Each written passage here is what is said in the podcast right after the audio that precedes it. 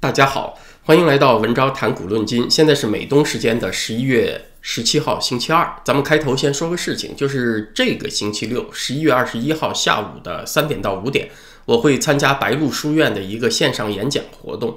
这个白鹿书院是咱们一群纽约的华人青年发起的一个。读书社群啊，也非常感谢他们向我发出了这个演讲的邀请。那么有兴趣参加这个活动的观众网友呢，可以去线上注册，注册的链接我会放在本集视频的置顶留言里面。这次演讲活动呢，是给我定了一个很大的题目，就是在这次美国大选所表现出来的严重社会撕裂的背景之下，咱们来聊英美保守主义，还有咱们华人的价值观和这个英美保守主义之间的关系啊。那。我的理解很简单的说啊，保守主义它有一条基本精神，就是身私权益公权，就是伸张和保护私人权利、个人权利，利是利益的利，但是呢要抑制和分散公权力，利是力量的利啊。这个公权力特别是不能够集中在一个人、一个机构手里面啊。那最近呢是这个时事的激荡啊，给我的感触很深。咱们通常都是讲三权分立嘛，立法、行政、司法分别。掌握在国会、政府和法院手里面啊，这叫三权分立。其实像中国现在这样的党国体制，它在这个政治机器的设计上，它也是模仿三权分立的样式啊。尽管不准讲三权分立，中国是党国体制嘛，就是以党代国。那中国古代的专制皇朝呢，是家国体制，以家代国。所以这个党国体制呢，就是把古代的皇权专制和近代的政党体制相嫁接了啊。实际上它专制程度还加强了。但是呢，它在形式上呢，也是模仿三权分立的结构。你像政协和人大啊，相当于中国的议会两院。政协呢是所谓的参政议政，它没有实际的立法权。而这个全国人大号称是国家最高权力机关啊，它掌握立法权，然后是国务院和各级政府是所谓的行政班子啊，再然后是什么最高检察院和最高法院掌握司法权力。你看起来呢，这些权力也是分散在不同机构的手里面啊，也有那么一点近代文明的影子。呃，这个人大立法他自己就不判案，对吧？但是呢，实际上是把党置于所有这些机构之上啊，他是掌握终极的权利。但是在形式上啊，他也模仿了三权分立的样式，似乎呢，这个三权分立就是人类的这个智慧所能够设想出来的终极政治形态了，就是百世不易之经了，是过一千年都不能够改的。可是我现在对这个信仰啊。是产生了一点怀疑，就是启蒙时代的法学家孟德斯鸠在十八世纪提出这个三权分立的概念呢，他主要针对的是他那个历史时期所面临的问题。一个主要贡献呢，就是把司法权独立出来，成为单独的一权。那是因为他那个时代之前面临的主要问题是什么呢？就是审判这个事情，他要不然就是附属于宗教的啊，像这个宗教法庭；要不然呢，他就是附属于政府的。比如国王的法庭，或者领主贵族自己就当他领地的法官，他既管理也去判案啊，这就造成这个司法非常专横武断，它不公平，同时呢充斥了腐败。所以呢，社会要进步就得把这个司法单独出来，它不能够被主教干涉，也不能够被国王领主干涉，守住社会公平的底线啊。这是那个时代之前面临的主要问题。但是呢，现在的问题啊。又超出那个时代了，就是除了这三权之外，咱们讲过，媒体舆论成了强大的第四权，而且呢，它还不是一种什么自发的权利啊，它是一种强大的体制力量了。呃，为什么会有这种转变？就是在孟德斯鸠那个时代，印刷术是刚刚普及，而且人们的识字率也不高，还不存在这个强大的舆论机器这回事情。舆论是存在的，任何时代都存在，但是在那个时候呢，它主要是街谈巷议这种自发的舆论力量，它是很草根的，也很难人为的操纵，它没有这样的技术手段来实施嘛。那现在呢，是有什么电视、互联网、卫星啊这种先进的工具，又有庞大的金钱和政治势力来控制媒体机器，那个后果呢就非常可怕了。从这次美国总统大选，咱们就能够看出这种力量的可怕。媒体他们可以合起来宣布谁胜选，那么对于真正的主人人民搞逼宫啊，强迫人们接受，造成一个既成事实，好像这个嗓门很大，重复一千次它就是事实了。他们可以联合起来给合法在任的总统搞禁言，就掐断你的直播，连这个民选总统的声音都不让人民听到啊！你说这些媒体有多牛吧？所以呢，这些垄断了传播资源又有明确政治目的的媒体啊，要我说，那就是今天美国的曹操、董卓了。人家是可以言废立的，就是他们来决定啊，是立谁为王，那谁就是王。有人说川普是独裁者，你见过这么窝囊的独裁者吗？直播都被人给掐断啊，你的话都不让你说完。还有人看到这一幕呢，还很高兴啊，觉得媒体修理总统反而是民主社会应该就这样。其实不是的啊，要知道当年美国国父们创建这个国家的时候，议会就是分成了参众两院，就是要彼此牵制。避免议会专制，你说这个议会不是民意的代表吗？它不是越强大越好吗？不是这样的，哪怕是民意机构，也不能够让它一家独大，这样会让社会失去平衡。现在的情况呢，就是说这个舆论呢，它已经不是一种草根的力量，它本身是一种技术了啊，什么卫星网络，它和科技产业勾结在一起，成为一种特殊的利益集团了。他们在利用自己的优势，侵夺人民的主权。什么叫做真相？什么叫做民意？老百姓自己说了不算。你站出来集会，他都不承认你说了不算，得他们说了算。这个国家就是他们当家了吗？什么叫做阴谋论？什么叫做真相？也是他们说了算。这个二零一六年开始搞了三年多的通俄门，说这个俄罗斯操纵了二零一六年的美国总统大选，这就不叫阴谋论。而谁要说二零二零年这次选举是有猫腻被操纵了，这就叫阴谋论了。所以呢？这实际上是对当今美国和当今世界的一大挑战。传统的三权分立来维护社会这个政治力量的基本平衡啊，这一招已经开始不灵了啊！这个结构呢，已经不足以保障这个社会的公正了。所以呢，这是我们这一代人一定要面对的一个问题。呃，今天就不说太多了啊，咱们放在星期六白鹿书院的演讲当中，仔细的和朋友们交流。那么按照惯例呢？我打算这次演讲之后，在 YouTube 出一个节选版本，在会员网站上呢放完整版本啊。呃，还是来说实事，关于这个选票的事情是越来越乌龙。有朋友在推特上面说，拜登现在得票已经超过八千万张了。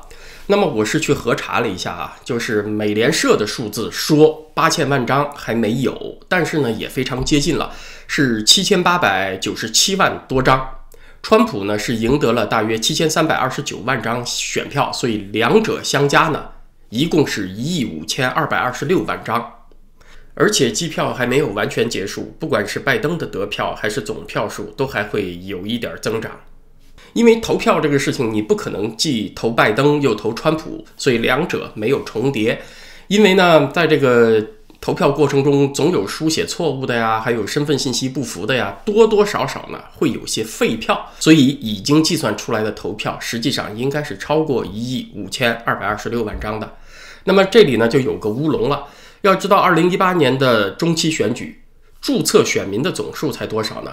才一亿五千三百万人啊。那么这回已经数出来的选票都已经达到甚至超过这个注册选民总数了啊。呃，当然，有些朋友说呢，有些选民是投票当天去现场注册的啊，不在原来那个选民注册名单里面。不过呢，也总会有一些注册选民当天不去投票嘛。不管怎么说，你说这个计算出来的票数超过了注册选民的总数，那还是一件相当不可思议的事情啊。再说几条消息。昨天，川普律师团队的悉尼·鲍威尔律师是在福克斯新闻的节目当中宣读了一个关键证人的证词。现在我们看到呢，川普团队是在陆续把证据放出来。那这些证据呢，应该是他提交给法庭的一部分。所以，应该啊，这个司法战的高潮还没有到来呢啊，会有更多的这个后招在后面。最近呢，有几个跟这个投票机有关的名词儿飘来飘去，一会儿这样，一会儿那样啊，可能大家有点晕。那咱们这儿呢，是稍微给大家总结梳理一下，处于最风口浪尖的那个 Dominion 公司做投票机这家公司呢，其实是加拿大的一家公司，它的总部呢还就在多伦多啊，和我是邻居。有朋友呢，很亲切的把这个 Dominion 就翻译成多猫腻公司啊。为了便于记忆，那我们这里呢就姑且借用这个名字啊。上个周末热传说美军在德国发起突袭行动，和德国警方配合，在法兰克福没收了服务器的那家公司呢，叫赛特 （S C Y T L），这是它的缩写。这个赛特呢，它是一家西班牙的公司，是被这个 Dominion 多猫腻公司收购的子公司。之所以有赛特公司的服务器被收缴的消息，那是因为。传说这次美国总统大选的这个投票数据啊，是被多猫腻公司托管在赛特的服务器上啊，所以赛特的服务器相当于是个关键证据。这个赛特公司呢是已经辟谣说了啊，说没那么回事儿，我们是没有分支机构在法兰克福的。但是呢，也有人找出来了啊，赛特公司以前的推广材料就自称说他在德国的法兰克福有紧急备份中心的。美联社呢是做了一些采访。是访问了赛特公司的人和美国军方的人啊，也都说没这回事儿。这算不算辟谣呢？其实不算啊，因为美国政府、美国军方的正式发言以及德国政府那边的正式发言才算正式辟谣。所以呢，这个事情目前还留下了很多蹊跷。真正的权威机构啊，它不果断辟谣，也就说明还是有一些深挖的空间的啊，不能完全以这个谣言视之。那么还有另外一家公司呢，叫做 Smartmatic，它是在委内瑞拉创立的。根据纽约前市长朱利安尼的说法啊，这家公司它的创始人之一就是那个委内瑞拉前总统查韦斯。关于这个 Smartmatic 和多猫腻公司的关系，有人说呢，这个 Smartmatic 就是多猫腻公司的控股公司。但是呢，我今天还没有找到确切的材料，找到了之前的一些报道。确实，这个 Dominion 公司多猫腻公司是授权技术给了这个 Smartmatic 公司使用的。几年之前，他们还发生过法律纠纷啊。这个多猫腻公司的投票机生意在美国是 Smartmatic 在做，而且这个 Smartmatic 公司的董事长刚刚被拜登任命为过渡团队的成员呢啊，这就特别有意思了。总之呢，这几个名字一会儿这样一会儿那样啊，不管是多猫腻公司、赛特公司，还是这个 Smartmatic，在投票机这个事情上啊，技术都是出自于 Dominion 多猫腻公司的啊。大家只要记住这点，我觉得就够了。不管哪个公司的名字出现，说的都是多猫腻公司的投票机。那回到前面啊，这个悉尼鲍威尔律师他所宣读的证词是什么呢？就说这么个事儿，说这个多猫腻投票机的投票系统，它的设计的目的就是为了修改选票之后啊，不留下证据，不会有证据把选民的指纹、签名啊这些信息和修改的选票联系在一起。Smartmatic 公司呢是按照这个要求，在委内瑞拉。为这个总统查韦斯就打造了这个系统。那这个系统上线运行之后啊，证人是有几次近距离目击了选举。这个关键证人的分量就相当于水门事件里面的那个生猴了。二零零六年的十二月份，委内瑞拉选举就是一个例子。那一次呢，查韦斯是以六百多万票的绝对优势赢得了选举，就是靠这个系统的帮助。二零一三年又以同样的方式又赢得了选举。这位证人是一个相当核心的人物，他在有很多屏幕的那个控制室看到了实际的开票过程，不管是某个地区显示的投票结果，还是全国的投票结果啊，正在进行中的。如果是对某位候选人不利的时候呢，这个控制室里的人呢，就马上可以修改选票了，就可以操作了，他就可以把一个候选人的票直接就转给另外一个，他也可以断网来修改这个投票数据。鲍威尔律师呢，也是举了委内瑞拉选举的例子，就曾经这个网络断了两个小时，啊，当这个数据修改好、重新上线以后呢，那就是原来输的一方反超赢了啊，就和这一次这个美国总统大选的情况呢有点类似，只不过呢看起来这次美国总统大选没有发生断网这个事情而已。鲍威尔律师还说，在美国啊，以前就有人用这个系统做过弊了啊。他手上有2016年加州选举的证据啊。他就说，现在这个证据就像那个消防水管里的水一样冒出来啊，简直就太多了。说到这儿呢，呃，我也得提一下，因为昨天有朋友在我的这个视频留言里面补充了，CNN 早在二零一七年就做过一个纪录片，谈的呢就是这个多猫腻投票机的问题。因为那个时候他们的目的是打川普嘛，是要证明俄罗斯操纵了二零一六年的选举，让川普当选的。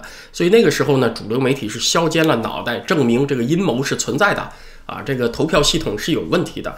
而现在呢，他们要辩解的就是阴谋是不存在的。那么说到这儿呢，呃，就有一个问题了，毕竟是一面之词嘛，是不是这个鲍威尔律师在编瞎话给川粉洗脑呢？